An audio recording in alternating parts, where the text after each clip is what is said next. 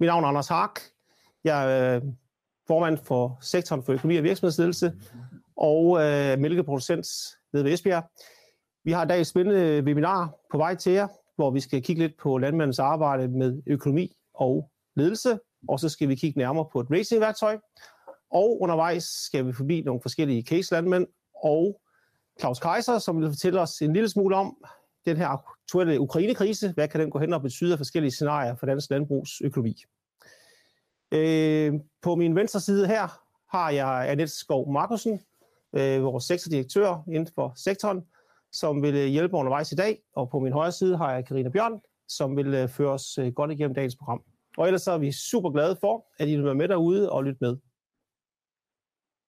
Ja, så vil jeg tage over. Tak fordi jeg måtte komme og være med. Jeg skal jo fortælle, at det her selvfølgelig bliver optaget, så hvis du nu bliver forstyrret undervejs, eller solen trækker for meget, så kan du komme tilbage, eller du kan gense det senere. Så er vi jo klar ved chatten lige her. Vi skal gøre vores allerbedste for at følge med i, hvad der sker, så vi kommer til at besvare undervejs. Og der er et eller andet, vi ikke kan nå, så vender vi selvfølgelig tilbage med det senere. Webinaret her er delt op i to halvdele, cirka 2 gange 45 minutter, og så er der en ganske kort pause undervejs, cirka 5 minutter, så vi kan lige nå at bytte rundt her i studiet, og du kan måske øh, få fyldt kaffekoppen, men skynd dig tilbage, for det bliver super spændende efter pausen også. Og net Anders, så tænker jeg faktisk, at vi skal hoppe ud i at tale om den undersøgelse om landmænds arbejde med økonomi og ledelse, som I har fået lavet for nylig, og som jo giver spændende indsigter. Og øh, Anders, hvis man øh, ser på det helt overordnet set, hvordan tænker du så, at det står til med landmænds arbejde med økonomi, økonomi og ledelse? Altså, udover den lige aktuelle Ukraine-krise, så går det egentlig øh, øh, bedre og bedre for dansk landbrugs økonomi, vores afkast og vores soliditet og vores gæld osv. Øh, jeg fornemmer egentlig, at øh, vi landmænd vi bliver bedre og bedre til at fylde direktørkasketten ud, til at sætte øh, god økonomi foran alt andet, til at arbejde endnu mere med vores ledelse. Og øh, kort sagt, så griber vi det at drive virksomhed mere og mere professionelt an. Så du er overordnet set fortrøstningsfuld? Ja, det er. Annette, når du ser det lidt udefra, og du er jo ikke selv øh, aktiv landmand Nej. som sådan, hvad, hvor tror du så, at det vil være bedst lige nu for danske landmænd at lægge deres ledelsesmæssige fokus? Altså, Ukraine-krisen, som Anders lige var inde på, er jo helt øh, klart de følgevirkninger, som vi skal høre om lige om lidt, øh, bliver vi jo selvfølgelig nødt til at skal have håndteret derude. Og så er der jo den vigtigste ressource, medarbejderne, som jo også nogen mere end andre mærker den her forfærdelige krise. Så, så ledelsesmæssigt tror jeg helt sikkert, at fokus er på deres medarbejdere og bør være på deres medarbejdere. Og det er jo klart, at næsten ligegyldigt, hvad vi taler om i det her regi lige nu, mm. så vil man kunne sige, at det hele er lidt svært, fordi vores fokus er mere eller mindre på Ukraine, at de mm. følger mm. det nu måtte have, og det har vi selvfølgelig også respekt for ja. i den her snak. Ja. Men øh, verden står jo ikke stille af den grund, så vi kigger selvfølgelig ind i, hvad, hvad kunne man gøre, hvordan forholder ja. man sig bedst muligt til det. Så hvis vi nu skal blive meget konkrete, så har vi jo blandt andet haft fokus på budget. Ja. Hvordan ser det ud på den front, Annette? Jamen, der er ikke sket de store ændringer siden sidste år, vil jeg sige. Øh, det er stadigvæk øh, de største virksomheder og de yngste landmænd, som, øh, som bruger det mest aktivt. Og hvis vi skal bruge det lidt på driftsgrenene, så er det griseproducenterne mere end kvæg og planter. Øh, man kan se, at 25 procent af, af heltidsbedrifterne, de bruger faktisk ikke rigtigt, eller I bruger ikke øh, budget, som, og det kunne vi faktisk godt tænke os at blive lidt klogere på, hvorfor. Altså, hvordan styrer I så øh, driften, øh, når man ikke har et budget? Så øh, I må gerne skrive det i chatten, I må også gerne skrive det til mig, eller ringe til mig og forklare, øh, hvordan er det så, I styrer jeres øh, virksomhed. Det, det er vi noget nysgerrige på i sektorbestyrelsen. Anders, øh, det her med brugen af budget, eller styrer man, eller styrer man ikke ud fra det, hvordan er status i din? Hvordan ser det ud? Altså, jeg ser jo rigtig, rigtig gerne, at øh, de fleste landmænd er begejstrede for at bruge et budget. Øh, det er jo kernen i at drive en virksomhed. Men at tre fjerdedel af heltidsbedrifterne øh, har budget, og at øh, hovedparten af dem faktisk følger op på det, det er vel slet ikke så ringe endda. Øh, men jeg tænker, at vi driver vel virksomhed for at tjene penge, og så er det helt naturligt, at man planlægger, og planlægning, det er jo et, øh, det er jo et budget. Og øh, budgettet skal være for ens egen skyld, ikke for bankens skyld. Øh, men budgettet er jo ligesom planen, og for mig der giver en god plan ro i maven. Det håber jeg også, den gør for mange andre. Hele den her Ukraine-situation, vi jo har været inde på nogle gange allerede, hvad betyder det for hele budgetarbejdet? Altså for det første så er det forfærdeligt for Ukraine, øh, men selv den krig, der er så langt væk, den har jo stor betydning for, for vores erhverv. Øh, jeg tænker fra at have reelt en to-tre faktorer i min økonomi, som øh, var reelt variable, hvor mange andre af dem gik efter en, en, en snor. Øh, og det kan jo være, at det der reelt var variabelt før, det var afregningspriser og management og vejr og vind. Øh, så er alt lige pludselig i spil. Altså alt. Øh, foderpriserne, øh, energipriser, øh, mandskab har der også været udfordringer for nogen. Forsyningssikkerhed er stumper, og øh, konceptproduktioner som øh, Arlas øh, non-GM er lige pludselig under pres. Øh, renterne er under pres, øh, så jeg synes lige pludselig, at der er kommet en øh, kæmpe budgetusikkerhed. Når man nogle gange taler med budgetkritikere, hvis jeg må tillade mig at sige det, så siger de nogle gange, at det er jo lige meget, fordi det hele ændrer sig alligevel, og hvad kan man så egentlig bruge det til? Og nu taler du også om en masse ubekendte og variable. Altså, er det den store nytte til, eller, eller hvad tænker du i den her situation? Jamen, jeg synes jo, budgettet giver overblik, og øh, finder ud af, hvad alt andet lige, hvad skal jeg bruge af likviditet? Øh, jeg genbesøger da ugenligt mit budget, lige tænker, hvad, hvad havde du egentlig forestillet, der skulle ske med det her? Nå, det forestiller mig, det er okay, hmm, jamen det, øh, det gik sådan, eller det gik sådan ikke. Jeg synes, øh, øh, for mig at se, så er en god plan det hele arbejde, og budgettet er for mig planen, for hvordan det skal gå i året. Hvad skal købes ind, til hvilke priser, hvornår og hvordan og hvorledes. Vi kommer lidt tilbage til det og dig, men nu får vi lige en gæst her ind fra siden, fordi når vi nu er ved at tale om den her jo på mange måder forfærdelige situation i Ukraine, og de usikkerheder, der er, så har vi været så heldige at få besøg af dig, Claus Kaiser. Du har nemlig gjort dig nogle overvejelser og lavet nogle beregninger, som vi skal blive klogere på. Prøv lige at fortælle mig først, hvorfor er krigen mellem Rusland og Ukraine så vigtig også ind i vores erhverv? Hvis vi nu ser ud over hele øh, den humanitære side, øhm, og koncentrerer os omkring økonomien og finansielle markeder og landbruget. Ja, øhm, jamen, så betyder Ukraine og Rusland rigtig meget, øhm, både for verdensøkonomien og for, for landbruget. Og det hænger sammen med, at de har en meget stor eksport af øh, en, en lang række råvarer, som er nødvendige både for, for landbruget og industrien og, og sådan økonomien i det hele taget.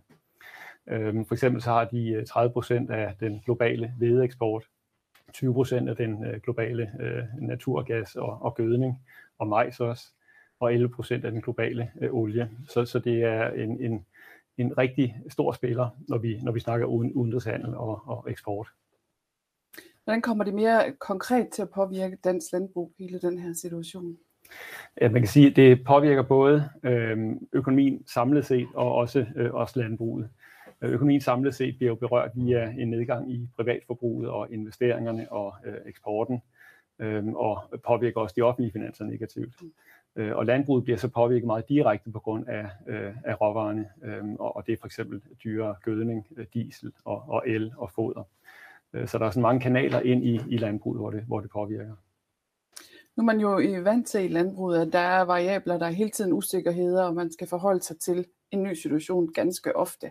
Er den her øh, anderledes end det, man er vant til at håndtere, eller hvordan er den anderledes? Er det måske mere fair at spørge? Altså den er anderledes, fordi den er så omgribende, øh, eller omforgribende, fordi det er stort set alle, alle poster på resultatopgørelsen, øh, der, der, der påvirkes. Mm. Hele omkostningssiden, som, som Anders også var inde på, øh, så er vi ikke vant til at få de der meget store udsving i, i omkostningsposterne. Som regel så er det mest afregningspriserne, der, øh, der, der påvirkes. Øh, her der er det altså hele vejen rundt, at vi, vi, øh, vi, vi påvirkes, og det er øh, på hele omkostningssiden negativt hele vejen rundt også. Udover øh, de ting, jeg nævnte før, jamen, så, så er renterne også trukket op af. Så det er både øh, skal vi sige, input-siden og så også de finansielle poster, der, der, der forværres ved det. Nu siger man jo, at det er svært at spå særligt om fremtiden, men øh, du vil måske gøre et lille forsøg alligevel. Hvilke scenarier er det, du øh, ser for dig?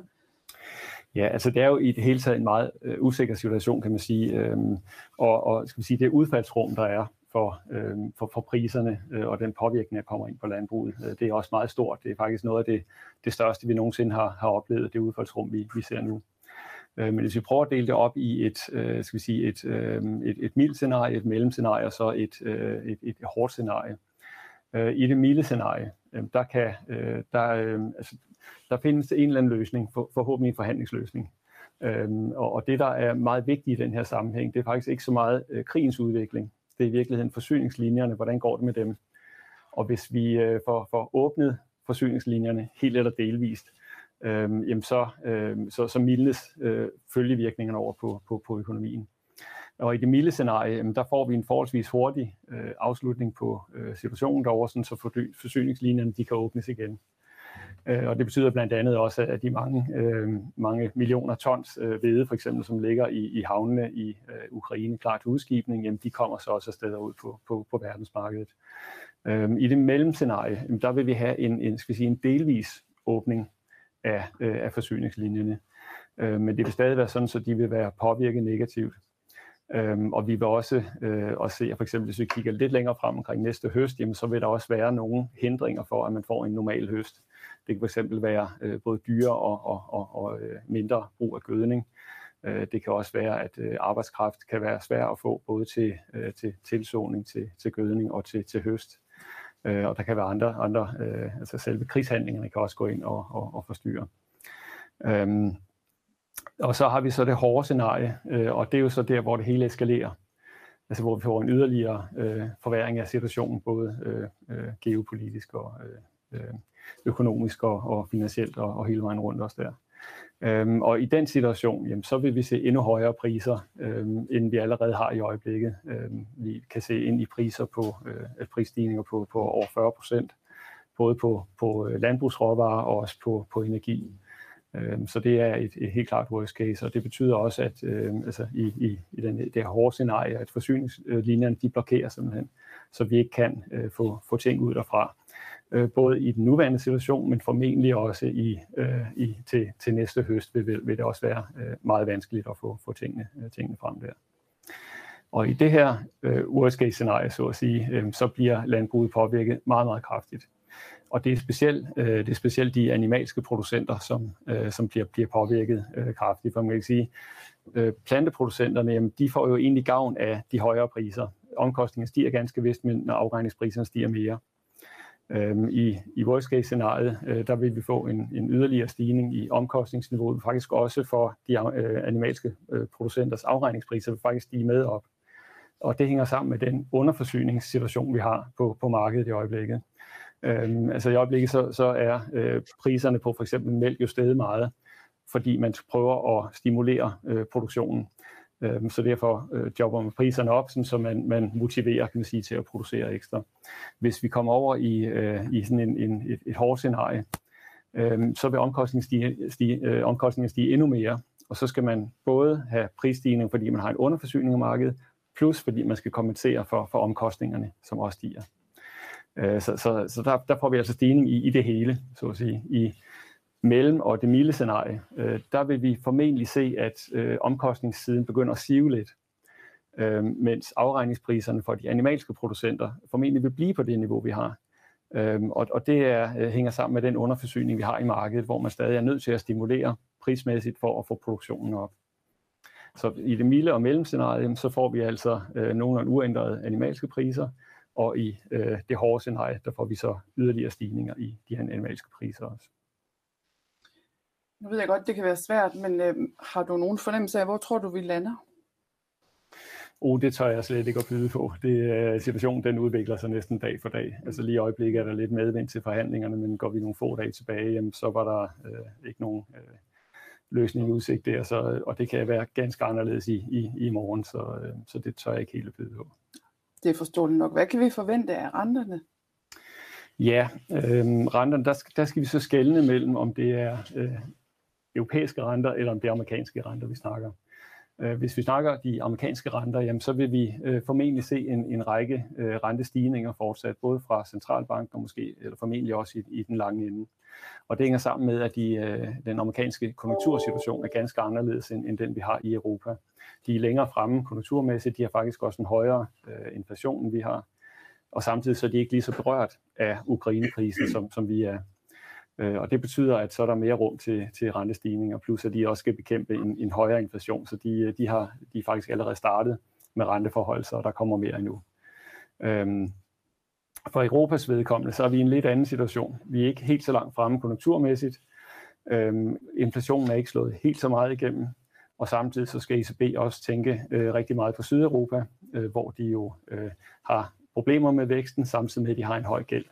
Og den høje gæld gør, at de er meget rentefølsomme, og ECB skal tænke på hele eurozonen, så derfor er de nødt til at tage højde for os, at, øh, at, at de ikke rigtig kan tåle så mange øh, rentestigninger dernede.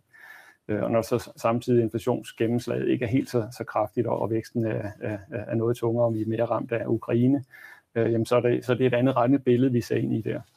Renterne kommer ikke til at, at, at stige så meget, øh, og vi kommer også senere i gang med, med rentestigningen. Det skal formentlig hen i andet halvår eller tæt på, øh, for, for vi får de første renteforholdelser.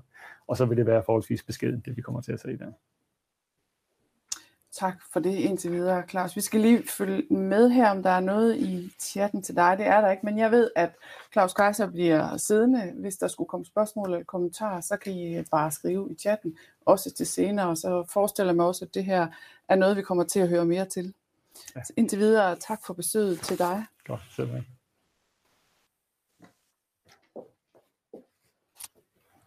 Anders, øh, er I landmænd lavet af sådan en helt særlig DNA, der bare kan håndtere alverdens variabler og usikkerheder, så få det bedste ud af det, eller hvordan?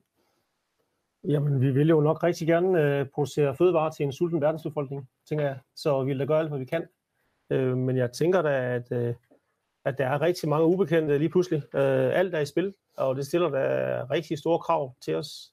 Jeg tænker, at to naboer med samme produktion og samme evner, alt efter hvordan de får sikret sig af, så kan de jo inde i hver ende af skalaen rent økonomisk øh, lige om lidt. Så, øh, så der er virkelig meget i spil. Øh, jeg, tænkte mig, jeg tænker, at det er en ny normal, hvor der er så mange ting i spil. I går satte jeg mig ned med min egen regnskab 2021 og sat aktuelle priser på, hvis ting skal koste det, som man fornemmer lige nu, det koster, jamen øh, så var der for min gennemsnitlige produktion med fire fuldtidsansatte, så var der ekstra omkostning for 3 millioner kroner om året. Øh, det kan godt være, at mælkeprisen lige nu er, er god, men øh, det er alligevel 70 øre, jeg skal have mere i mælkepris, alt andet lige for at holde samme økonomi. Så der er der, øhm, der, der, der, der uro, øh, og udfaldsmulighederne er store, og risikoen er markant. Så når vi snakker om budget, øh, alt mulig god grund til at kigge ned i sin økonomi og, og være grundig og, og holde noget buffer og alt muligt andet. Ja, for det var egentlig mit næste spørgsmål. Hvad er, hvad er de gode råd egentlig her? Nu er du lidt inde på det. Er der, er der andet, man sådan kan sige? Jamen, jeg tænker at følge op på budgetterne, korrigere dem om nødvendigt, øh, prøve at være foran problemerne. Jeg tænker, man skal tænke sig rigtig godt om og have en åben dialog med sine finansieringskilder og øh, sine omgivelser, og så passe godt på den likviditet, man har lige nu. Øh, og om nødvendigt øh, passe godt på, hvis man har en buffer til at stå imod med. Skulle der sidde andre derude med rigtig gode råd til det her, så er I selvfølgelig også mere end velkommen til at dele med de andre øh, i chatten. Nu skal vi faktisk have besøg af en, som er rigtig dygtig til at arbejde med det her budget og bruger det meget aktivt i hverdagen også. Det er dig, Stianeke Jedemar, du er mælkeproducent for Furlund Gård i Kællerup. Er vi så heldige, at du er med? Ja, det er vi. Tusind tak, fordi du vil være med os her. Selv tak. Hvordan arbejder du helt konkret med dit budget? Jamen helt konkret er, er det bedst at fortælle, at vi har en, en specifik mål at arbejde med det, nemlig at vi arbejder vores produktion som lean produktion. Så det betyder, at som management tool bruger vi lean, og der er budget bare en del af, fordi vi har nogle KPI'er, som vi arbejder med, og der, de kommer tit også fra budgettet. Så det er Hvor meget... en Undskyld. Hvor meget bruger du det i det daglige? Altså, hvor meget bruger du det til at øh, styre efter i det daglige? Jamen, jeg har min faste kontordage, øh, jeg kommer i stald, og jeg har et kontordage, og på de kontordage, så, øh, så er der i, i, hvert fald, i hvert fald en gang om ugen, jeg kigger på, øh, hvor ligger vi hen, øh, og vi har månedslig, sidder min mand og jeg sammen, og så kigger vi på, hvad er vores månedslige budget, øh, og hvordan har vi ramt det, og hvor, hvor har vi ikke ramt det, og hvorfor har vi ikke ramt det. Hvor meget har du med i sådan et budget? Altså ikke hver enkelt budgetpost, men hvad er sådan de store nej, grupper? det er jo typisk vedligeholds uh, dyrlæge, diverse omkostninger, dem hvor vi har mest indflydelse på. Uh, og der er jo nogen, uh, som kan påvirke det, og så hurtigt vi kan se, og det blev også sagt før, så hurtigt vi kan se, at det bliver påvirket, fordi mælkeprisen falder, Øh, der er nogle andre omstændigheder nu, hvor vi, vi er meget øh, påvirket af som foderpriser, så kigger vi jo, hvor meget kan vi hente fra en anden post uh, med bespare måske, eller ændre lidt på driftsføring, eller, så, så det er en, en meget dynamisk proces løbende. men ikke på alle poster, fordi nogen, nu har vi nogle foderpriser sat på kontrakt, øh, man ved jo lønomkostninger, men det kan jo være på et tidspunkt, at, at der kommer så en ubalans, at vi er nødt til at kigge på, på løn, eller at vi er nødt til at kigge på, øh, på nogle andre poster, hvor vi er nødt til at spare. Nu er du inde på nogle af fordelene, men jeg ved, at du synes, der er mange fordele ved det her arbejde. Vil du ikke prøve at fortælle lidt mere om nogle af, noget af det værdi, du synes, det skaber for jer? Jamen det, hvad vi har oplevet de sidste par år, vi har arbejdet på den her måde, når jeg er nødt til at sige, at jeg sætter tæt på, fordi jeg er bogfører selv, så jeg har indgang i 90, så, så jeg, jeg sidder tæt på de tal, og det er nemt at trække tallene, og det er jo lidt afhængigt, hvordan man arbejder med det. Uh, men, men fordi vi gør det, så er der meget mere flow eller udjævnt uh, øh, i det, og så har vi også meget med overblik over det.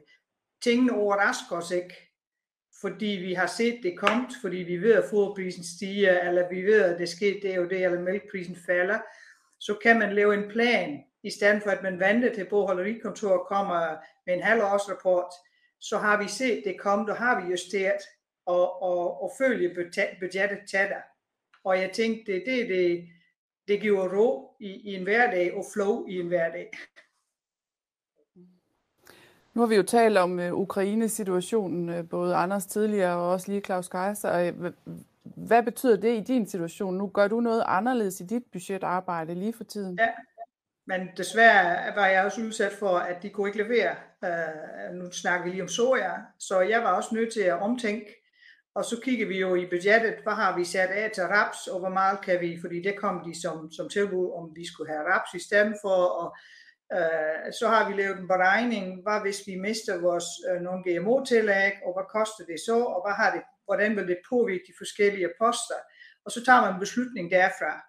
Men fordi, fordi de tallene ligger så frisk i vores hverdag, de er så, så med i hverdagen, er det nemt at plukke dem fra de forskellige steder, i stedet for at man tænker, nå, hvad har jeg faktisk brugt her, eller kan jeg bruge det der?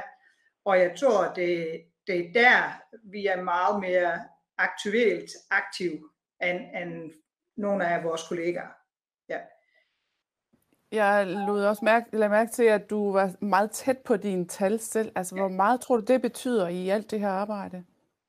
Ja, men, men tæt på tal betyder jo, at du har styr på det, og du har overblik, og, og du kan reagere på, på en udsving, og, og lave en plan efter det. Hvis, hvis man nu laver en, øh, en halvårsrapport og siger, at min vedligeholdelse er helt stakket af for mig, så er det jo svært at regulere det.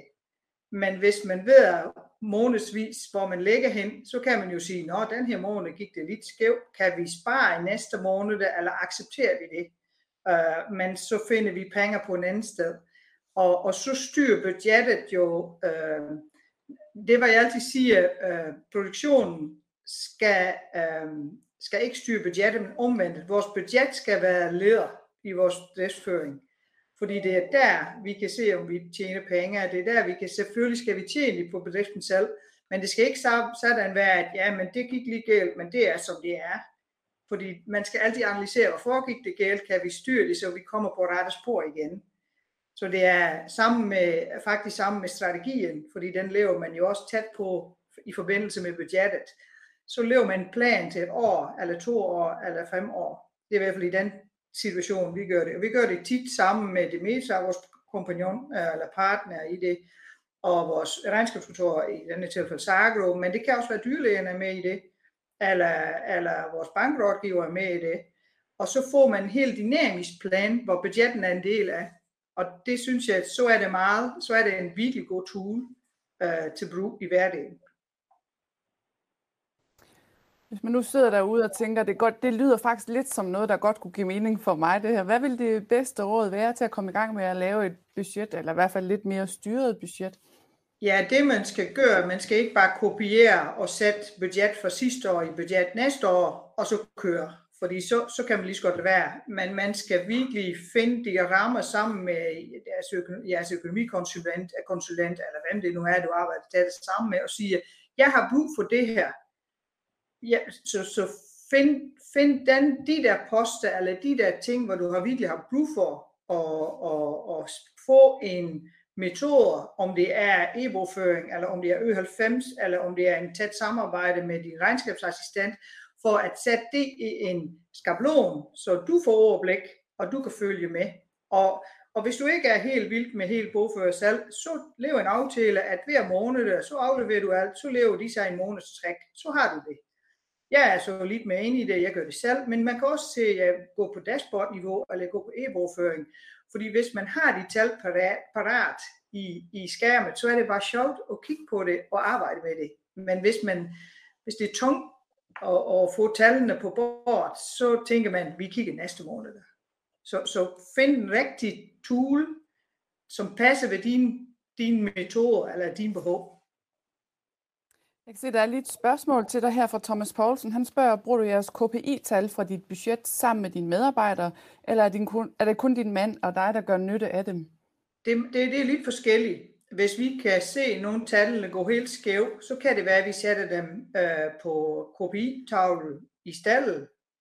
Øh, men man skal passe på, øh, at det ikke bliver for hårdt for dem. Så der er jeg lidt forsigtig med. Men ind i mit egen kontor, der har jeg dem der bare som tal på tavle. Ja. Men, men jeg har kørt en periode med, øh, med nogle øh, mælkekvalitetsting, og de kommer jo tilbage ind i mælkeudbetaling. Og der har jeg sat tal på, og det betyder, hver måned, der, øh, var, jeg, var jeg vil, gerne vil nå og ikke nået. Det var i starten, vi begyndte på produktionen øh, på Fruelund. Da der var salgetal for højt, så har jeg sat tal på, og de kommer jo mere og mindre fra budgettet, og så fandt de ud af, okay, der taber vi penge, og så bliver det til en aktuel ting til dem også. Øh, så, så det kan man godt, men man skal være lidt forsigtig, øh, for ikke at skræmme dem for meget øh, over det. Ja. Så spørger Søren Hansen, om du, du bruger dashboard. Nej, det gør jeg ikke endnu, fordi jeg bruger Ø90, øh, øh, og der trækker jeg bare en måneds kvartal budget opfølging. Men det kunne godt være i fremtiden, jeg, jeg vil lure lidt på det. Men jeg går en skridt, skridt længere, så jeg går ind i program selv. Ja. Men jeg tror, hvis man ikke er så meget ind til de der fysiske bogholderi, hvor man sætter kontonummer på osv. selv, så kunne man jo vælge at sige, jeg vil gerne have hver måned, at min regnskabsassistent gør det for mig, og så trykker jeg derhjemme på knoppen dashboard, og så har jeg det overblik dagligt faktisk, hvis man vil det. Tusind tak, fordi du havde lyst til at være med. Jeg håber, vi kan lukke dig til at måske at blive hængende, så du øh, kan svare i øh, chatten, hvis der skulle komme andre spørgsmål. Og jeg er i hvert fald sikker på, at du har inspireret nogen til at komme godt i gang. Det håber og tak for det. Selv tak. Det kan være, at selv du blev inspireret her, Anders. Ja, der var der en, der virkelig fulgte med i sin tal. Det var inspirerende, ja tak. Det var godt. Så skal vi øh, også nå at tale om strategi. Der er jo så meget, vi gerne vil nå at tale ja, om her, og vi når ja. kun en lille smule af det, kan ja. vi allerede godt se på tiden. Men sådan er det. Strategi, Annette, hvordan ser den del ud? Ja, men altså, det ser jo egentlig fint ud. Øh, der er 93 procent af fuldtidslandmændene, som har en strategi. Øh, og grisproducenterne er dem, der prioriterer det højst, også at få den på skrift. Fordi man må sige, at øh, ud af de 93 procent, der har det, der er de 60 procent i hovedet øh, så 30 procent nedskrevet. Og det er jo faktisk en anden ting, vi godt kunne tænke os at lige få et bud på, hvis man har lyst til at dele i, i chatten. Hvad er det, der gør, at man vælger at have strategien i hovedet og ikke skrevet ned? Så hvis nogen har lyst til at dele eller spørge, så må I meget gerne gøre det mm. derude. Mens vi lige afventer, om det sker, det kan ja. være, at der kommer noget senere, så, øhm, så vil jeg lige høre dig, øhm, er det overhovedet nødvendigt at have skrevet den her strategi ned? Er det ikke bare noget, som typer som Anders og du synes, at det er vigtigt, fordi det er måden, man gør det på. Det kunne, kunne, være, det kunne øh, gøres anderledes. Ja, jeg tror faktisk bedst, jeg kan svare ved at sige, hvad jeg gør for, mig, for mit eget vedkommende i den afdeling, som jeg har ansvaret for her på, øh, i, på, på stedet. Og øh, hvis, ikke, hvis ikke jeg får den skrevet ned, så får den for det første ikke kvalificeret selv. Altså når, det, at jeg sidder og skriver det, opstår der faktisk ting, hvor jeg tænker, hmm, her har jeg lavet en, en forudsigelse. Øh, holder den egentlig? Øh, ved at få den skrevet ned, så kan jeg også dele den med andre. Jeg kan dele den med mit lederteam, jeg kan dele den med mine øh, medarbejdere, øh, og så bliver den kvalificeret endnu en gang, og igen kommer der nogle vinkler på, som jeg slet ikke havde set. Så det, man får det skrevet ned og får det delt med andre, øh, det er i sig selv en, en rigtig god proces. Øh, og hvis man skal handle videre på den og lave handleplaner, så kan det være, tænker jeg i hvert fald for mit vedkommende, der har jeg ikke båndberedte nok til, at jeg så kan sige, jamen på det her punkt, der gør vi sådan her, på det her punkt gør vi sådan her. Så hvis man sådan ligesom skal arbejde videre med den, så tror jeg også, det er godt at have noget at holde fast i. Øh, og hvis uværet rammer, øh, så kan man jo gå tilbage og sige, godt, så hvad var det egentlig min strategi? Hvad er det, jeg vil med den her virksomhed? Hvordan er det, jeg kommer videre herfra? Anders, hvordan arbejder du med strategi? Øh, min gamle strategi var sidste år ved at være en 4-5 år gammel, og øh, jeg synes egentlig, at øh, der blev flere og flere ting, som jeg skulle til at forholde mig til, hvad vil jeg nu gøre? Øh, for mig der giver det uro i maven, og, og så, så fik jeg heldigvis sat en god proces i gang i øh, første kvartal sidste år, hvor jeg sammen med et par rigtig gode rådgiver satte mig ned og fik den genforhandlet med mig selv, og diskuterede og, og satte nogle nye øh, ord på alt muligt andet, og det er en svær proces, så det koster også en lille smule penge. Jeg skrev den selv, fordi jeg synes, det kan jeg godt lide. Øh, og jeg holdt nogle møder, og det er ikke, det er ikke verdens længste strategi. Den kan være, den kan være på en side. Øh, til gengæld skrev det lidt småt måske. Men øh, jeg synes, øh, det giver ro i maven. Øh, den er gennemdiskuteret med min kone, den er gennemdiskuteret med mine medarbejdere. Øh, der er nogle gode venner, og landmandskolleger, der har kigget på den og sagt, Anders, det der, det passer jo ikke, og det der, det har vi en bedre idé til, og det der, det, det er genialt. Og så noget af det korrigerer man på bagefter, men hvis den er åben, og man diskuterer den med folk, så får den også liv, hvor den bliver bedre, og, øh, og, så, og så flytter det sig. Og så er jeg egentlig relativt åben med den. For nylig havde jeg besøg af en gruppe unge mælkeproducenter, og så diskuterede vi den. Det blev jeg også kun klogere af. De, de blev måske også klogere. Så for mig handler det om, at hvis man sætter sig ned og tænker over, hvad man gerne vil, så har man jo også en fælles øh, plan med sine medarbejdere og sin, sin ægtefælde, og så giver det bare større chance for nogle sikre beslutninger. Der er så mange beslutninger, der skal træffes, og de skulle helst være sikre og ikke alt for mange skævner så kan jeg lige se, at Ben K. Christensen her skriver, at papir er enormt godt for hukommelsen, og det kan der jo være noget om i hvert fald, øh, som I også siger det. Men Anders, du skulle ligesom også i gang med det her på et tidspunkt. Du er trods alt ikke født med en strategi i hånden. Hvad, hvad skulle der sådan til for, hvad blev motivationen for dig for at komme i gang? Jamen, jeg er da nok en af de sidste. Jeg er ikke så god til at walk the talk altid selv, at det går og siger. Så øh, der var der en par gode, øh, i mit tilfælde DLBR-rådgiver, min kvægrådgiver og min ledelsesrådgiver, som prikkede til mig og så havde jeg nogle gode møder med dem, og uden dem, så var jeg ikke blevet færdig med det. Øh, for de fik jeg også lige gen, geninviteret mig igen til at så også få det gjort færdigt. Øh, hvor langt er du så kommet? Så, øh, så det var egentlig rart at have nogen. Øh, jeg kunne sagtens skrive, men der skulle være nogen, der ligesom skulle få mig presset ud i hjørnerne på den. Det var der så heldigvis. Mm. Annette, vi skal også tale om bæredygtighed. Det er jo i hvert fald, nogle steder hænger det jo sammen med strategi. Der er nogen, der laver en helt fast bæredygtighedsstrategi, og andre fletter det ind, og andre er det sådan lidt midt imellem. Men hvis vi nu kigger på arbejdet med bæredygtighed, hvordan ser det så ud? Jamen, der kan vi i den, jeg tror lige, vi får en planche på her, faktisk. Øh, og der kan vi se, at det faktisk er rigtig mange, der arbejder på at få deres bæredygtighed gjort forretnings altså lave en forretningsplan for, at det kan komme til at give penge. Og det, øh, det er jo rigtig, rigtig dejligt. Øh, og man kan også sige, hvis man ikke allerede har en strategi, så kan man jo starte her med at sige, jamen, hvordan gør vi så det? Øh, så vi har faktisk 40% af alle heltidsbedrifterne, der arbejder på en forretningsplan for at gøre bæredygtighed til, til en forretning. Mm? så er jo en ting en forretningsplan, men der skal også ske noget ude i virkeligheden. Kan vi sige noget om, hvad er det særligt, de danske landmænd rykker på her? Nej, det kan vi faktisk ikke se ud af målingen i hvert fald.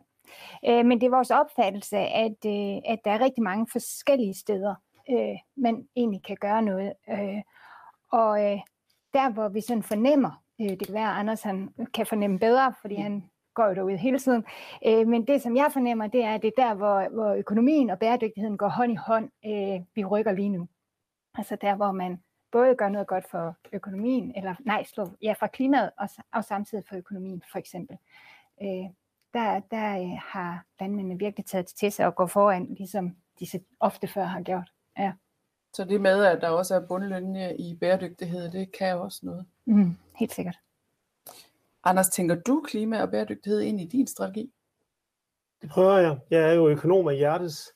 Øh, men det ændrer jo ikke på, at, øh, at for at have en god økonomi, så skal jeg træffe nogle sikre beslutninger. Jeg skal helst have nogle investeringer, jeg har lavet. Jeg kan afskrive over rigtig mange år. Og der er der bare kommet flere faktorer ind i, om min investering den kan bruges og holde i mange år. Det er jo, at øh, jeg følger med det omkringliggende samfund. Så hvis jeg skal kunne forsvare den, så er jeg jo nødt til at sammen med mit andet virksomhed at gå med på koncepterne og, og flytte mig. Fordi det er også det, der gør, at jeg kan få en ordentlig afregningspris på alle mulige ting. Og så begynder jeg også at forholde mig til, øh, hvad gør jeg med min lavbundsjord og alt muligt andet?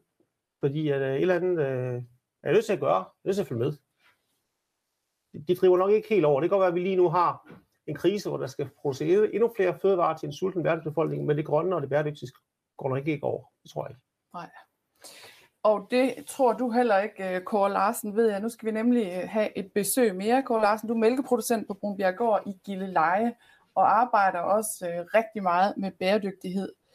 Øh, der, så skal vi se, om vi er så heldige at have Kåre med os. Jeg kan i hvert fald høre jer. du kan i hvert fald høre os, og vi håber, at øh, man også... Ja, nu kan vi også øh, se dig. Det var rigtig godt. Velkommen til, og tusind tak, fordi du lige havde tid til at være med os her fuld gang i bæredygtigheden hos dig, det er noget, du har arbejdet i i længere tid, ved jeg. Hvordan arbejder du helt konkret med bæredygtigheden? Helt konkret, så har I lige været inde og berøre det, øh, som, som jeg gør i min hverdag. Det er nemlig, det er så heldigt, at, øh, at der er jo god økonomi i bæredygtighed.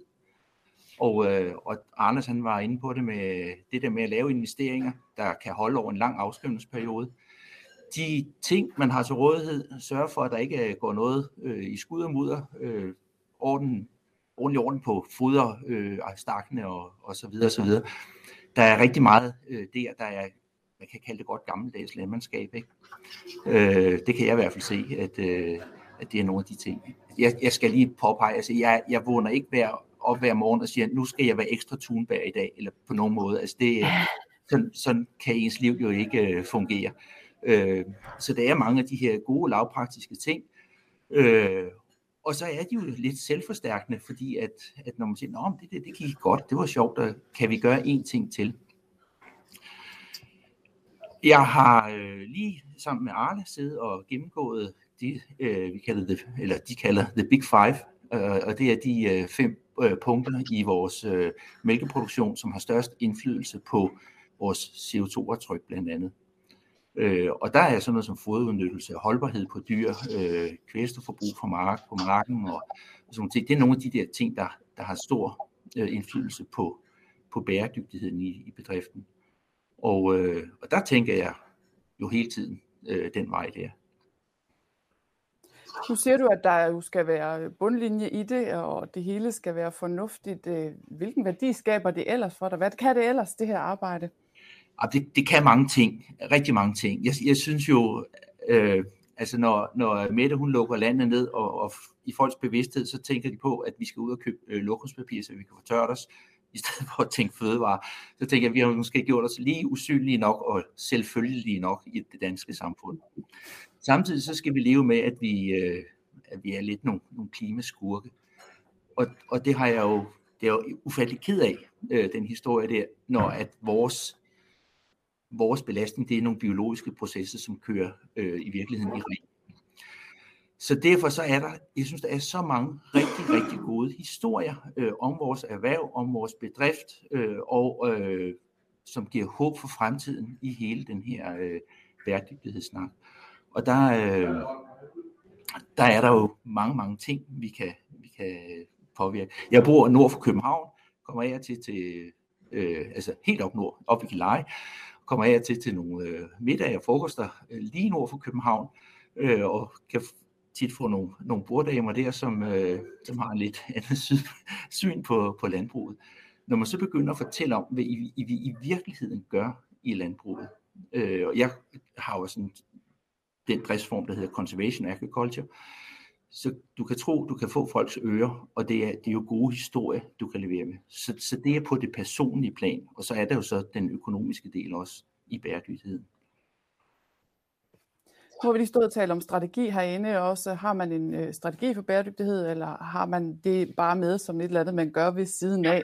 Lidt mere løst. Har du selv en strategi for det her? Ej, jeg sidder jo og krummer tæren, for jeg har jo ikke en nedskrevet garanti eller strategi for, for, min, for min bæredygtighed. Øh, og øh, vi har haft nedskrevet, nedskrevet strategier for, for bedriftens udvikling, øh, og de har krævet, til mange, krævet mange justeringer hen ad vejen. Men nej, ja, det, er, det er simpelthen, at vi, øh, vi tilpasser øh, tingene efter bedste evne hen ad vejen. Og, og det er jo også noget at gøre med, at du er nødt til at være omstillingsparat hvis ikke at, øh, at tingene de går, øh, som, som man havde håbet eller som man havde planlagt. Og øh, strategien er at blive så god som overhovedet muligt. Øh, og, øh, og jeg, som jeg siger, jeg kører det her Conservation Agriculture. I år har jeg fået dokumenteret, at jeg har bundet 573 tons øh, CO2 øh, på, på min mark via min dyrkningsform. Og de står nu i en, i en bank og kan bruges øh, et eller andet sted, øh, hvor det nu skal være. Hvis jeg sender dem med min mælk, så kan jeg nedsætte mit klimaaftryk på hver liter mælk med 0,3 kg CO2. Øh, eller det kan være, at de skal et andet sted hen. Der er jo, det er jo en økonomisk øh, gevinst, der er, eller en ekstra afgrøde, kan man sige, når man har den der del med over. Du kan berolige med, at vi dumper dig ikke eller noget, fordi du ikke lige har en nedskrevet strategi. Og det her med bæredygtighed, det er jo altså en svær ting. Hvad, hvad gør du, hvis du skal have lidt inspiration eller hjælp fra nogen på det her område? Jamen, jeg, øh, jeg læser meget i, i, øh, i pressen. Altså, I er jo et godt sted, øh, og altså, Sikkes er jo et godt sted at, at få information og, og inspiration. Og, øh, og så er jeg medlem af en, en forening, øh, som, som går meget op i den der dyrkningsform, hvor, hvor det hele det, det handler om at øh, økonomisere og effektivisere med, med hele vores, øh, vores måde at agere på ude i det åbne land. Ikke? Og så, øh, ja, jeg ved ikke rigtigt, altså det, det, øh, det er mange gange, så du kan, også, du kan også godt blive lidt til grin, fordi at, at øh, ja, men så gemmer man lige det bræt der, han er sagt, øh, fordi at, kan det bruges til noget andet. Der er jeg godt klar over, så der er man i meget, øh, meget små sko, men, men et eller andet sted, så er det jo mindsetet, det tankegangen omkring det her, øh, ikke at have så meget køb og smid væk, og, og frem for alt ikke få spild i sin daglige produktion. Ikke? Tusind tak til dig, Kåre Larsen, for at være med os her og for at dele rigtig god inspiration. Tak. Og net Anders, så skulle vi faktisk have haft en uh, snak om ESG også, men tiden løber, fordi vi har besøg af så mange gode gæster. En ting skal vi lige nå, inden der bliver en kort pause, og det er jo, at vi har en anden spændende lille nyhed med, som er de syv pejlemærker for bæredygtighed. Her har vi faktisk også en lille PowerPoint, vi måske lige kan få på. Og jeg vil øh, lige læse dem op, ikke fordi jeg tror, at folk ikke selv kan læse, men så bliver de sådan lige præsenteret. Mm. Det er nemlig syv pejlemærker, I har lavet i sektorbestyrelsen. Syv pejlemærker for bæredygtighed, de hedder, jeg sikrer en robust økonomi og en positiv bundlinje. Min ledelse og mine medarbejders arbejdsforhold har topprioritet. Jeg bruger mine og samfundets ressourcer optimalt. Mine husdyrs sundhed og velfærd er god. Hensyn til klima, miljø og natur er vigtige i alle mine beslutninger. Jeg har åbne døre og tager aktiv del i samfundet omkring mig. Jeg har formuleret mine målsætninger for bæredygtighed på skrift. Så sådan lyder det. Anders, hvad, øh, hvad skal I landmænd nu med de her dyder? Fordi vi kan høre, der er mange, der er godt i gang selv. Jamen, vi var lidt friske for en del år siden at lave dyder på øh, økonomi og ledelse. Og øh, til sidst havde vi med ud til hvert indlæg, og vi havde sågar banker, der henviste til dem, og folk laminerede dem og hang op ved siden af deres computer for at træffe sikre beslutninger. Verden er bare lige blevet lidt mere kompleks. Ikke at øh, robust økonomi er jo bare rigtig, rigtig vigtigt. Det er en forudsætning for alt det andet. Men det er bare blevet lidt mere multifunktionelt, når man skal træffe en beslutning. Så de er jo, der er mange, hvis man læser dem mange gange, øh, og tilgår dem bagefter, så er der jo mange steder, hvor man kan sige, at det er jo ikke eksakt, men det er vigtigt at have samfund eller andre hensyn med, når man træffer en beslutning. Igen for at, at gøre det til en sikker beslutning som ikke bare lige har løst din bundlinje, men som er dømt ud af forbrugerne to år efter. Så øh, jeg synes egentlig, der ligger rigtig mange sandheder i, og jeg synes, man skal prøve at vægte lidt på ordene. Så vi håber egentlig, at det her det er noget, der får sit eget liv, øh, som vi kan kommunikere på. Fordi det allernemmeste, at vi flytter os som landmænd, det er jo egentlig, at vi kommunikerer med hinanden om, hvordan er det, man træffer beslutninger. Og det er hardcore afkastningsgraden var syv, og så kører vi. Eller, eller var der egentlig også, havde man også lige taget de andre parametre med. Og det skal vi jo mindes om. Det er jo en kæmpe rejse, vi er igennem som danske landmænd nu her i løbet af få år. Og man kan blive helt rundt også. Det er i hvert fald ikke det, jeg har lært det her fra starten af. Så hvordan er det, man minder sig om at få det med ind i sine daglige beslutninger? Og jeg tænker ikke, at det bliver så svært for os, fordi vi er jo allerede helhedsorienteret i dansk landbrug og tænker bredt. Og vil faktisk gerne både have dyrevelfærd og glade medarbejdere og alt muligt andet. Men øh, en påmindelse, som vi vil prøve at bruge og kommunikere på. Så jeg ved, der kommer mere om det her i den kommende tid, og der er også noget med, at man kan høre lidt mere om det på konferencen Landmand og Leder 1. juni. Så kunne man glæde sig til det. Og med det, tusind tak til jer to, så er vi faktisk nået øh, igennem den første del af det her webinar. Så har vi lidt i posen til en anden gang, og klokken er nu hos mig 46, så hvis vi nu giver de 5 minutter, vi har lovet, så er det, nej, vi runder op til 52. 52 er frikvarteret slut, og I har ny kaffe på, og så ses vi her igen. Yes, så er kaffepausen overstået, og vi skal i gang med fra sådan lidt mere rundt emne over mod noget mere fast emne. Øhm, vi skal snakke omkring øh, business rates, et øh, spændende dialogværktøj og alt muligt andet, som øh, vi i sektoren har været med til at udvikle. Øhm, det er sådan, at øh, vi som landmænd konstant har behov for at udvikle vores øh, bedrifter og vise vores økonomisk performance på alle mulige måder og styrke vores økonomiske styrke. Og øh, her er Business Rates et meget, meget brugbart værktøj, som viser på en række parametre, hvor stærk er ens virksomhed. Det er et øh, værktøj, som kan tage temperaturen på bedriftens økonomi og give inspiration til, hvor er det, man skal tage fat for at, at blive stærkere. Og en stærk økonomi er jo bare lige, at man har mange, mange flere muligheder. Og det kan jo også være nyttigt, når man skal få finansieret sig, eller forklare, hvorfor man skal have finansiering til det her projekt osv. Det er et stærkt dialogværktøj, som jeg er sikker på, at vi får nogle øh, gode forklaringer på. Og i hele taget så er der rigtig mange potentialer, og vi ser virkelig frem til, at det kommer ud og arbejde. Øhm, nu og her, så skal vi øh, tage godt imod øh, Paul Østergaard fra Velas, som øh, er øh, virksomhedsrådgiver og finansrådgiver ude i, i feltet, øh, og som prøver at forklare, hvordan han har prøvet lidt, lidt af på landmænd.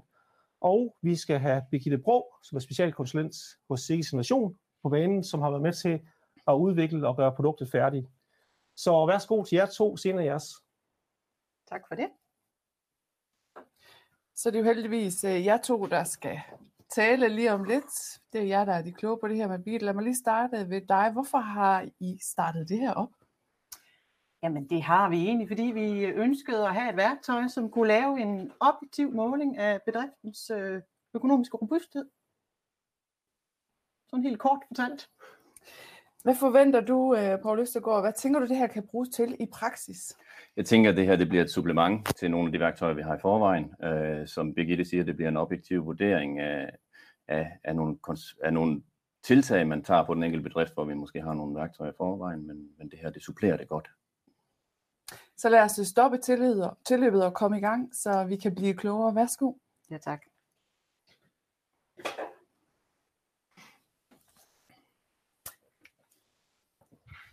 Se, øh, i forlængelse af finanskrisen, så oplevede vi, at der var rigtig mange bedrifter, som øh, blev økonomisk udfordret, og vi så også en stigning i antallet af bedrifter, som gik konkurs eller som skulle ejerskiftes. Og det skærpede nok øh, vores opmærksomhed hen imod, at vi skulle blive bedre til at have fokus på at styrke det økonomiske fundament ude på bedrifterne. Og det var så måske også startskud til at udvikle den model, vi skal høre lidt om i dag, altså business rate. Helt overordnet, så er den øh, udviklet til, til dansk landbrug, og udgangspunktet var lidt det her med at finde ud af øh, de virksomheder, som kom i økonomiske vanskeligheder og som gik konkurs. Var der nogle fælles kendetegn ved dem? Altså hvad var det for nogle mønstre, man så i deres økonomi, og hvad kunne man lære af det?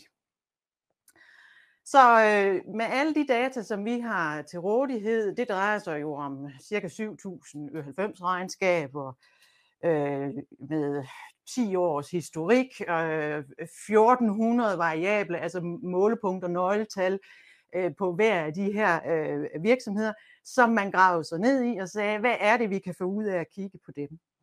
Og ud fra det, så har man øh, fået bygget, eller vi har fået bygget en model, som kan genkende, når øh, nogle ting bevæger sig lidt i en forkert retning. Og det er så det, øh, som er blevet til business rate. Og hvad er det så egentlig business rate, den kan? Den kan måle øh, landbrugsvirksomhedens økonomiske styrke i et nøgletal, altså i en decideret rating score. Den kan også give en objektiv måling og vurdering af bedriftens øh, økonomiske robusthed. Øh, og det, det er jo der, hvor vi kommer lidt ud over synsninger, og, og, og hvad vi nu har øh, af gode argumenter og, og erfaringer med den her bedriftsøkonomi. Det er simpelthen fakta, det baserer sig på. Og øh, det den også kan, det er jo, at vi kan komme ned bag ved tallene og få et indtryk af, hvad er det egentlig lige, der er årsagen til den score, som vi har, og vi kan også komme ned og kigge lidt på, hvad er det for nogle øh, potentialer, der ligger, hvad er det for nogle udfordringer, der måtte være, og det kan være med til at give os sådan en early warning på, hvor er vi på vej hen. Og det her var jo egentlig øh, med, med henblik på at forbedre øh, landbrugsvirksomhedens økonomi. Og det er jo vi, nu, Anders talte også lige om det tidligere, det her, vi drev landbrug for også at tjene nogle penge. Og der kunne man jo også godt udvikle med det mål at skabe en større økonomisk robusthed. Og det kan godt være, at der er noget, vi gerne vil og synes, og det kunne være dejligt. Men et mål kunne også være at, at øge den her robusthed. Og robustheden, den gør jo også, at vi får nogle andre muligheder for at udvikle vores bedrift og får en anden adgang til finansiering. Så det her skulle det her hjælpeværktøj øh, jo, jo gerne bidrage til. Og helt overordnet må vi også sige, at det der med at have et godt indblik i ens økonomi, det gør også, at man har lettere ved at ligesom tage styringen og sætte sig øh, ind og holde fast i rettet og finde ud af, hvad vej skal vi køre, hvad er det for nogle handlinger, vi, vi foretager, hvad er det for nogle valg, vi foretager, og også blive bedre i den dialog, øh, vi har omkring vores virksomhedsøkonomi. Så business rate, hvis vi lige skal summere, hvad er det, den kan? Den kan spytte en score ud, øh, og det kan den på den enkelte bedrift. Altså en karakter for øh, økonomisk robusthed. Vi kan også lave det på øh, en, en gruppe af bedrifter, øh, enten øh, øh, en, en portefølje eller en, en sektoropgørelse. Så kan den komme med den her early warning, altså sige os noget om, hvor er vi på vej henad. Og, og det er jo, fordi vi kan stille nogle år op ved siden af hinanden, og så kan vi ligesom se, går det op eller går det ned, og, og hvad vil vi godt have det til. Den kan også, øh, den arbejder også med det, vi kalder variabler, og det er måske sådan lidt et teknisk udtryk, men det er jo egentlig øh, nogle, nogle nøgletal, hvor vi kan komme ned bag ved den her overordnede score og sige, hvad er det egentlig, der er årsagen til det her. Så, så der skal være, der er en stor gennemsigtighed i, hvad er det, der ligger bag ved vores rating. Og vi får også øh, indtryk af, øh, hvad er det, der vægter mest, hvad betyder mest, og vi får også mulighed for at se, hvor følsomme er vi egentlig for øh, forskellige stød. Vi har mulighed for at lave en benchmark-del, altså en sammenligning af øh, den enkelte bedrifts øh, økonomi og robusthed, hvor vi sammenligner med, med bedrifter, som vi, vi, vi plukker ud og siger, at de er sådan sammenlignelige. Og så kan vi øh, arbejde med den del, der hedder scenarier, som er også vældig relevant og interessant. Altså det her med at sige, hvad nu hvis jeg går i den retning eller i den retning? Hvad er det så egentlig, der sker med min robusthed? Hvis vi lige skal vende tilbage til det med scoren, så er det sådan et øh, trafiklys, som vi, øh, vi har her, hvor at øh, den bedste score, man kan opnå, det er score 1, altså i bunden af trafiklyset hedder den grønne farve. Og det er der, hvor man har en meget robust økonomi. Og så har vi jo så øh, den modsatte ende i toppen af parametret her, øh, hvor man er meget sårbar. Så, så bedriften opnår inde i det her værktøj en score fra 1 til 5. Det jeg vil prøve at vise jer nu, det er, øh, hvordan man faktisk øh, lige øh, kan få øh, nogle oplysninger øh, om øh, værktøjets anvendelse her på en, en case-ejendom. Og her har vi Vestergården, og det er et produktionslandbrug med ca. 185 årskøer, 80 hektar. Der er aktiver for 32 millioner, og vi har cirka det halve i gæld i realkreditten, og så er der noget pengeinstitutgæld også. Og så er der en egenkapital her på 6,4 millioner. Og der er jo selvfølgelig mange, mange, mange flere interessante oplysninger omkring den her ejendom, men til det, vi skal bruge det til her, så, øh, så er det det, vi arbejder videre med, øh, for lige at have overblikket. Det putter, jeg øh, slår øh, den her ejendom op ind i maskineriet, og øh, får jo så her vist bedriftens rating score. Og her er sådan et billede over, hvordan øh, scoren har udviklet sig de seneste fem år. Og det vi kan se, det er jo, at bedriften har haft en score 2 frem til, til og med 2020. Og i øh, 2021 er bedriftens score så faktisk blevet forbedret. Den er gået på score 1. Og det, der ses heroppe Øh, til højre i billedet, det er sådan en barometer på, hvordan fordeler bedrifterne sig på scores. Øh, og det vi kan se, det er jo, at det næsten 69 procent af bedrifterne fordeler sig i score 1 og 2. Så det vil altså sige, at øh, det, er, det er en meget stor andel af bedrifterne her, der ligger i de to bedste scores. Det er sådan ligesom fundamentet, det er den første visning, vi har her. Så kan vi øh, gå ind og, og, og se lidt på, hvad er det egentlig for nogle variable, der ligger til grund for beregning af den her score. Og det var der, hvor jeg tidligere sagde, at man havde jo arbejdet sig ned fra at have 1400 mulige variable, man kunne måle på og finde ud af, om de havde betydning i forhold til risikoen for konkurs. Og en variabel, det kunne jo være alt fra soliditet til gældssammensætning til mælkeydelse per ko, eller hvad ved jeg. Og der har man simpelthen i modellen arbejdet sig ned og sagt, det er de her øh, variable, som vises på siden her, som har størst øh, betydning i forhold til at vurdere på øh, risikoen for konkurs. Og der er jo nogle af de ting, der står her, godt nok lidt småt ude til, til venstre, som øh, måske ikke giver den store mening. Men hvis vi nu startede i bunden, så står der soliditet. Det er noget, det vi alle sammen kan forholde os til. Altså, hvor, hvor robust er virksomheden her på egenkapital. Og den her bjælkes længde siger noget om, øh, fordi den slår meget langt ud, at det har meget stor betydning øh, for den score, vi har opnået her. Det vi også får af visning her, det er, at alt det, der ligesom ligger til venstre øh, for det der 0, der er ligesom sådan en score, eller sådan en, en søjle, der går ned igennem vores billede her, og alt det til venstre, det har positiv indflydelse på vores score, og alt det til højre, det har en negativ indflydelse på vores score. Så det vi ser her, det er, at soliditeten har størst positiv betydning på scoren, og oppe i toppen ser vi, at bedriften er lidt belastet af andelen af pengeinstitutgæld i forhold til realkreditgæld. Fordi der vender bjælken modsat, og den står øverst her. Og så kan man sige, så er der nogle variable her indimellem, som måske ikke har så store udsving. Men, øh, så dem kan man tillægge mindre betydning, men man kan jo stadigvæk gå ned i tallet og, og vurdere på det. Det man kan gøre, det er også at vælge en benchmark-gruppe og sige, jeg vil egentlig godt sammenligne mig med nogen, som driver landbrug, ligesom jeg gør. Og her øh, har jeg så valgt ud, at det er en kvægebedrift, og man kan også vælge landsdel, og så kan man definere noget omkring størrelse, akkurat ligesom vi kender det fra øvrige benchmark. Så kan jeg gå ind og sige, nu vil jeg godt sammenligne min variable med, med den her benchmark-gruppe, som jeg har trukket ud. Og billedet til venstre, det er min variable fra før. Og billedet til højre er så udviklingen af den enkelte variabel. Det vil altså sige, når vi her ser, at den øverste bjælke, altså andelen af pengeinstitutgæld over realkreditgæld, er mørkeblå, så er det den, jeg får vist over til højre i billedet. Og der er den orange linje her, det er bedriftens udvikling i det nøgletal her. Og så er der gennemsnittet af andre øh, i min benchmarkgruppe, der ligger i linjen lige under. Og de linjer, der ligger længst ude, det er så ligesom den variation, vi ser, øh, den spredning, vi ser i nøgletallet her. Og sådan kan man gå sine nøgletal igennem og blive klogere på, hvor ligger jeg henne på de her væsentlige variable i forhold til andre. Så ligger der også sådan en øh, følsomhedsvurdering herinde, og der går man igen ind og ser på det enkelte nøgletal, og så går man over i den der øh, øh, kurve over til højre og ser, øh, hvor er det, jeg ligger henne, og hvor tæt er jeg egentlig på, at mit nøgletal kunne ændre sig. Og her er den der lille orange plet, det er bedriftens tal.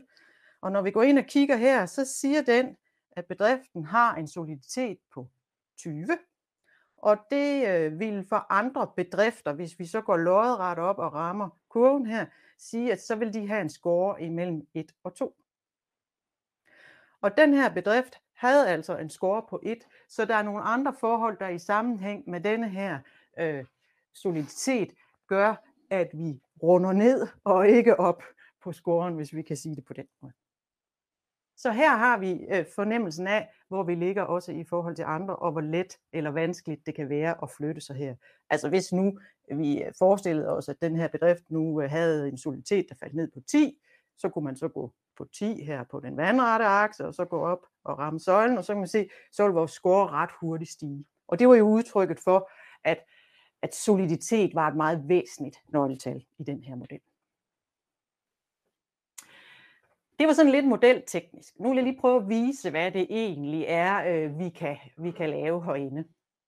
Og øh, vi fortsætter med den her ejendom, øh, og vi har kigget lidt på, hvad var det for et udgangspunkt, han havde rent økonomisk. Og så har han altså fået lyst til naboejendommen, som består af 200 køer og 100 hektar. Og hvis vi lige husker tilbage, så var det sådan lige måske lidt mere, end han havde i forvejen. Så det er en god lunds, han har fået lyst til her. Øh, der er en pris på den, Øh, så det bliver omkring 23 millioner, når vi får alle omkostningerne med. Og vi er langt hen ad vejen nødt til at låne pengene. Vi låner 16 millioner i realkredit og 6 i pengeinstituttet, og så havde vi selv lidt, der stod på en konto, vi kan, vi kan putte i, øh, i, i den her fest også. Og så laver man akkurat, som man ellers ville gøre, sit driftøkonomiske stykke arbejde med at lave et budget for, hvad betyder det her. Og øh, det, der står her lige listet op, det er ikke fordi, vi skal fordybe os i det tal, men det er jo sådan et grov budget på, hvad vil den her investering alene bidrage med. Det putter vi så ind i maskinen og siger, værsgo at beregn. Vi lægger det sammen med den virksomhed, øh, vi har i forvejen, putter det oveni, og siger, vis mig lige, hvad der sker med min robusthed, hvis jeg gør det her. Og det, der kommer ud af det her, det er den oran- alle de orange øh, søjler og bjælker. Og hvis vi først kigger til venstre i billedet og ser på, hvad der sker med scoren, så sprang den sådan set fra 1 til 3. Og så er det måske nu, vi lige skal begynde at tænke over, mm, har jeg egentlig lyst til at foretage den her investering på den her måde, med de her forudsætninger, hvis mit økonomiske fundament, det bliver rystet så meget ved det her. Det kan godt være, at jeg kan klare det, men er det det, jeg er villig til at løbe risiko på? Og man kan herovre i, i højre billede så sige, jamen hvad er det egentlig, øh, der, der udfordrer mig mest ved at foretage den her investering? Og, og der kan man sige, uden vi skal gå langt ned i det, at den nederste bjælke, som før var så positiv for os, den ligger der jo stadigvæk den grønne bjælke for neden til højre. Det er jo vores nudrift. Det var den, der talte så positiv i vores score, altså soliditeten. Den har jeg jo lige fået øh, en på hatten her, fordi vi har jo fordoblet vores balance, men egenkapitalen er jo ikke blevet større. Så den der soliditet er jo forholdsvis blevet mindre, og det gør, at vi er mindre robuste så er der nogle af de andre bjælker her, der også flytter sig. Og uden vi sådan øh, skal fordybe os meget, så kan man sige, at vi har i hvert fald fået to orange bjælker, der nu peger til højre siden, altså over i den side, som påvirker os øh, negativt i forhold til at få en god score. Så det her, det giver da bestemt stof til eftertanke, om, øh, om det er en god idé. Så kunne det jo godt være, at det satte fantasien i gang, det her, ude hos landmanden øh, kunne jeg gøre det her anderledes? Og det kunne han så faktisk godt, for det kunne jo være, at han bare skulle nøjes med at købe øh, produktionsbygningerne, besætning, beholdninger, inventar, hvad det nu ellers var, og så lade en anden købe det jord, og så lege det og drive det. Så laver vi vores driftøkonomiske stykke arbejde, laver et budget på det, finder ud af, hvad det kan generere af, af indtjening og likviditet, og hvad, hvad der sker med vores gældsforhold her.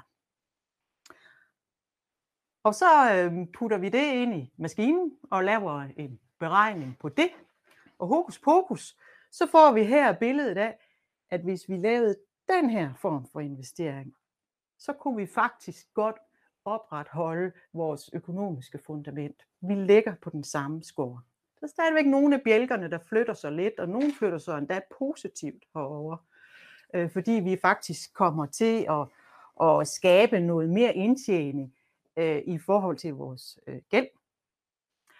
Øhm, men hvis nu egentlig det her var en okay måde at udvikle sin bedrift på, altså også sådan i forhold til landmandens videre ønsker og strategi, så har han i hvert fald gjort det med mindre risiko. Og det er det, som det her produkt egentlig kan hjælpe os til. Vi har lige et spørgsmål i chatten. Må vi lige øh, Ja. liste det ind? Det er Torben Madsen, der siger, fin model.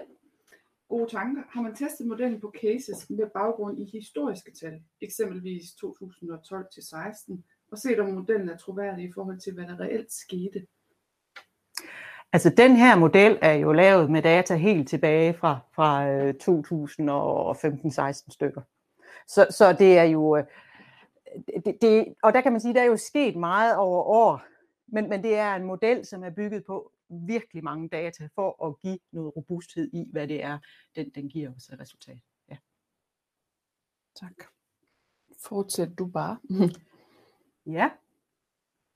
Men øh, man kan sige, det her er jo måden at stille øh, nogle af virksomhedens øh, drømme eller scenarier eller ønsker op og få dem trykprøvet. Øh, er det her en, en god idé set med objektive øjne, som vi jo opfatter det her værktøj at være. Og det man så kan, det er jo, at man kan jo lave sådan en hel række, man kan jo lave fem scenarier, man kunne lave otte scenarier, eller hvad ved jeg, man kunne pille i mange ting, eller få ting, og så kan man stille de her scenarier op ved siden af hinanden og sige, okay, øh, Elle Belle, eller den der, den har nogle fordele, som jeg godt vil arbejde videre med, eller den der har det modsatte. Men det var sådan lige en introduktion til, øh, hvad modellen kan, hvad vi kan bruge den til, men, men Paul, du har jo en helt anderledes øh, praktisk tilgang til det her, og har jo været ude og prøve den på nogle virkelige bedrifter. Ja, så, jeg har øh, taget et eksempel med på en, på, en, øh, på en rigtig kunde, en rigtig landmand. Øhm, så, så tak for det. Og øhm, jeg hedder Poul Østergaard og, øh, og kommer fra Velas. Jeg er finans- og virksomhedsrådgiver i, i Velas.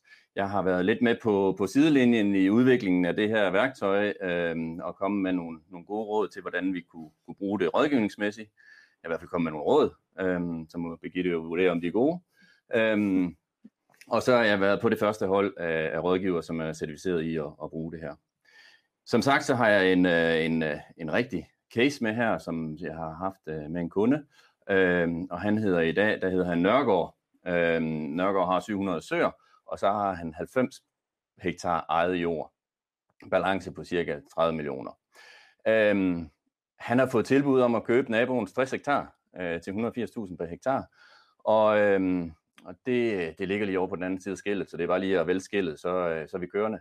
Øhm, så så det, det er jo en god idé. Øhm, sælger han er 72, så, øh, så det er jo måske kun, det er jo kun den, den her ene gang, det her det kommer til salg. Så, øhm, så vi har lavet et øh, beslutningsgrundlag på det her, som vi plejer, øh, og det viser, at øh, jamen, det, det her det kommer vi faktisk ikke til at tage penge på. Så, så øh, hvad siger du, Birgitte? Du vil da bare slå til med det samme, vil du ikke?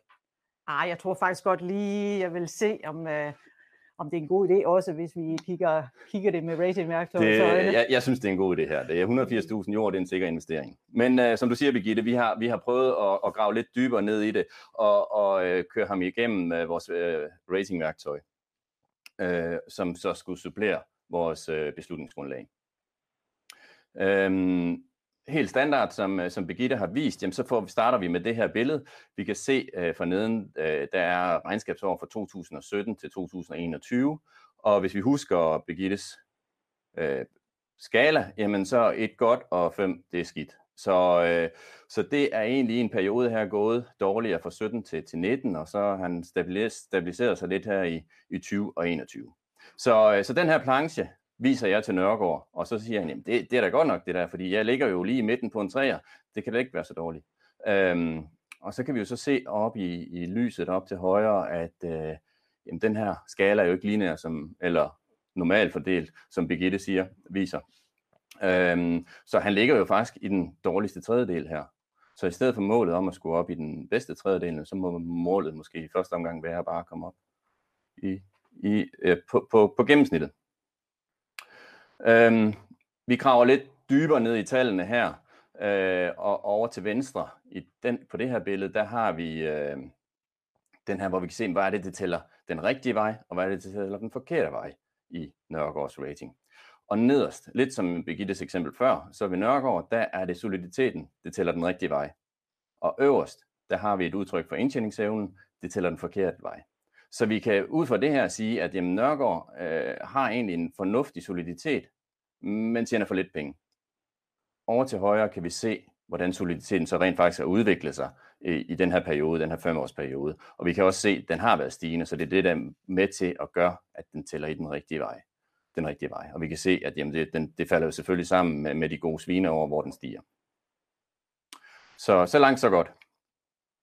Øhm, på den her vi er, kigger vi stadigvæk ind i soliditeten, og øh, den orange prik, det er Nørgaard. Han ligger på den her rating på en 3'er, og så ligger han på en soliditet på omkring 18.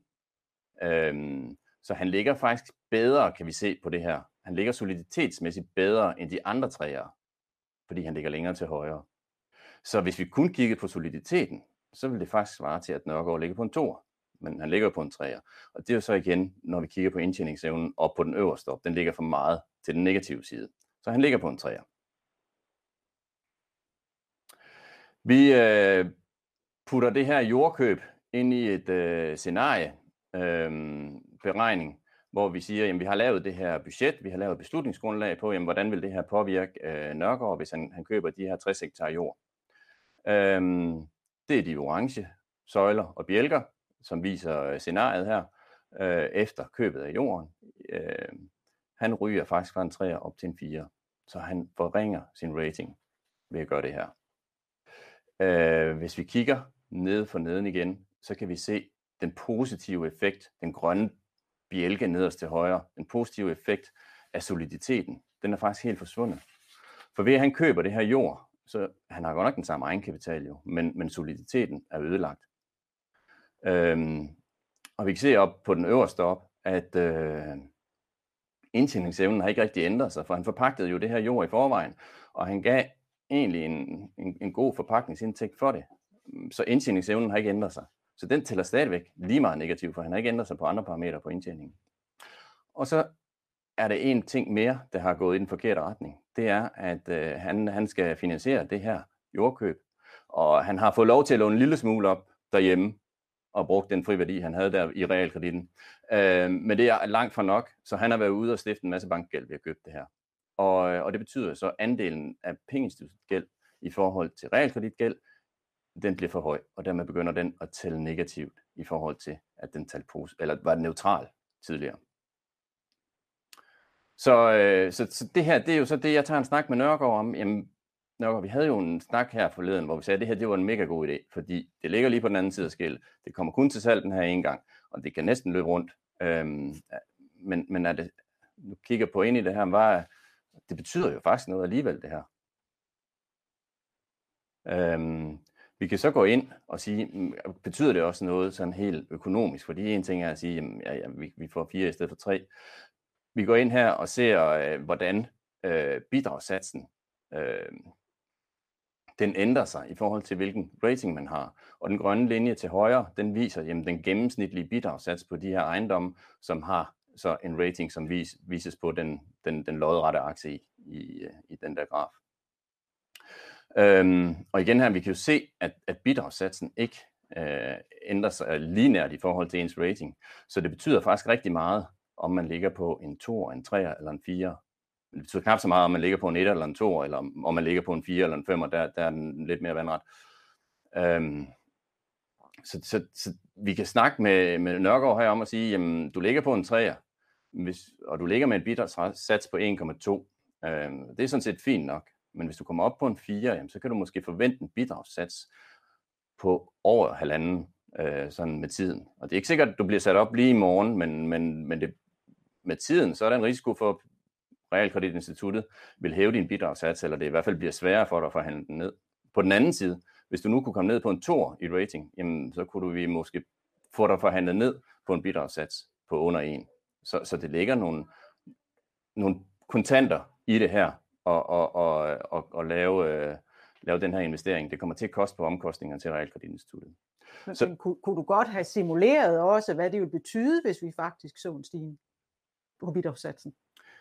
For, for du har ingen bidragsstigning inde i dit uh, nej, budget? Nej, lige præcis, nej, lige præcis, fordi det, det er jo udfordringen, fordi vi har jo sagt, at han betaler 1,2 i dag, og så har jeg lavet mit budget, jamen vi smider der bare 1,2 ind på, på det hele, øh, fordi det er jo det, han betaler i dag, øh, og det her det er jo en god idé, så han skal jo ikke stige. Mm. Men det viser det her jo, at der er en risiko for, at han kommer til at stige. Og den omkostning på den øgede bidragssats skal jo sådan set lægges på hele, kun på investeringen. Bidragssatsen kommer på hele engagementet, men stigningen skal jo egentlig indregnes kun i investeringen. Så for at være sådan en rimelig neutral investering, jamen så viser det måske sådan indtjeningsmæssigt, det her det kommer til at være en negativ investering.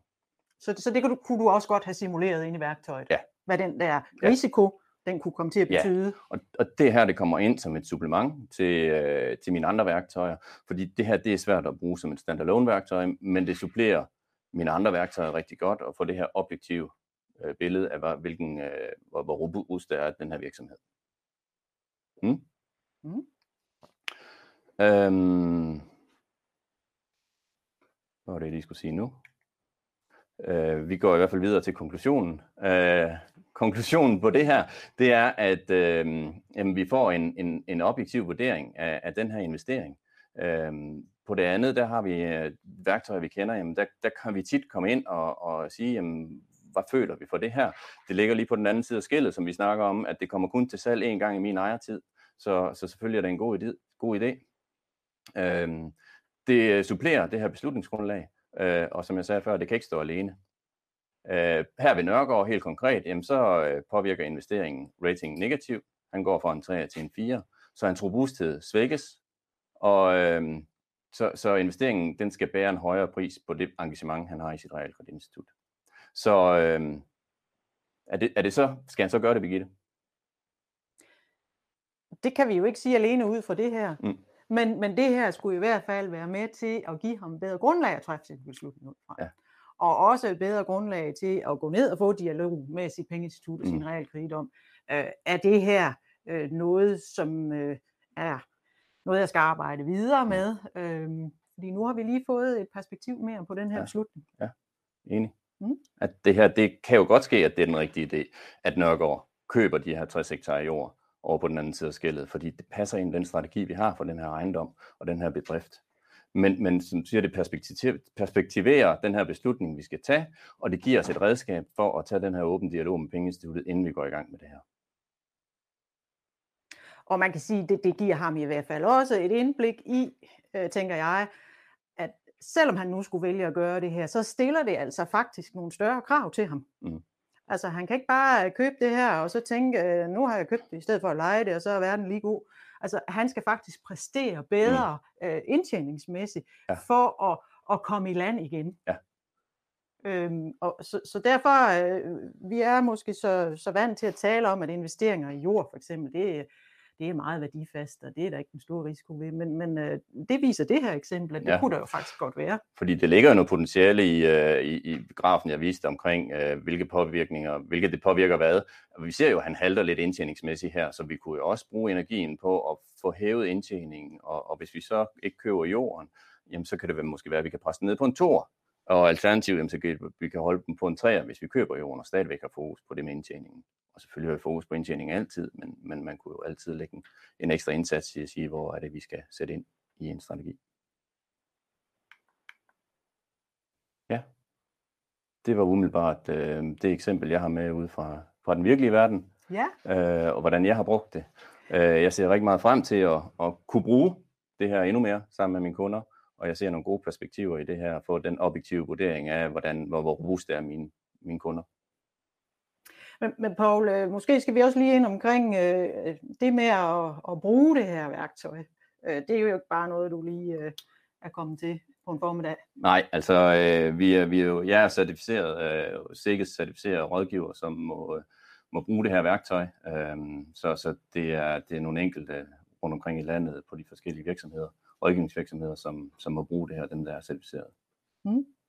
Ja, og der kan vi jo øh, supplere med, at, at vi har kørt øh, første runde af certificeringskurser, og det var sådan en, en opstart for at komme i gang. Der har vi haft seks øh, rådgivningsvirksomheder med ude fra DLBR, øh, og der er et øh, nyt kursus på vej, også øh, nu i maj måned, sådan at vi får endnu flere virksomheder certificeret, sådan at der kan øh, blive nogle flere, der kan komme ud og øh, i marken og, og rådgive om det her.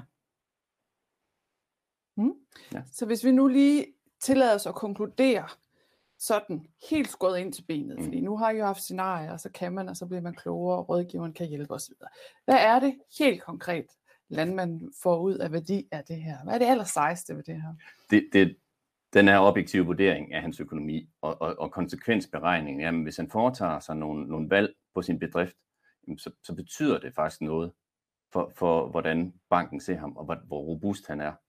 Øh, og, og det kan så være med til jo at, at, at lære, øh, måske også lære, hvad man ikke skal gøre, og ved at kigge på, jamen, hvor er det, det kan gå galt det her, så, så minimere sin risiko så sidder der måske nogle landmænd og tænker, et værktøj mere, og jeg skal forholde mig til så meget, og der er jo en grænse for, hvad de beder mig om. Anders Hark, han siger, at jeg skal det ene og det andet og det tredje. Øh, kan de ikke selv vurdere, om deres økonomi er robust nok, eller hvad? Vi får den her objektive vurdering, og det synes jeg er, er vigtig pointe i det her, at det bygger på øh, 14.000 regnskaber, eller hvor meget Birgitte sagde, øh, som er grundlag for det her. Så vi har en unik øh, case her, ved at vi har alle de regnskaber på databasen i kælderen her på Sikkes, øh, som vi kan trække på. Øh, det, det, er ikke, det, det er ikke andre, der kan det. Øh, så så det, den værdi, de regnskaber giver, synes jeg er meget vigtig for den her objektivitet i det. Så kommer der lige et spørgsmål i chatten her. Hvorfor kræves der en certificering? Øh, det gør det, fordi det er faktisk lidt kompleks at gå ind og, og forstå de her sammenhænge i tallene. Vi kan godt stadigvæk, selvom vi efterhånden har arbejdet med det her i, i noget tid, tænke, mm, hvordan skal vi lige tolke det her?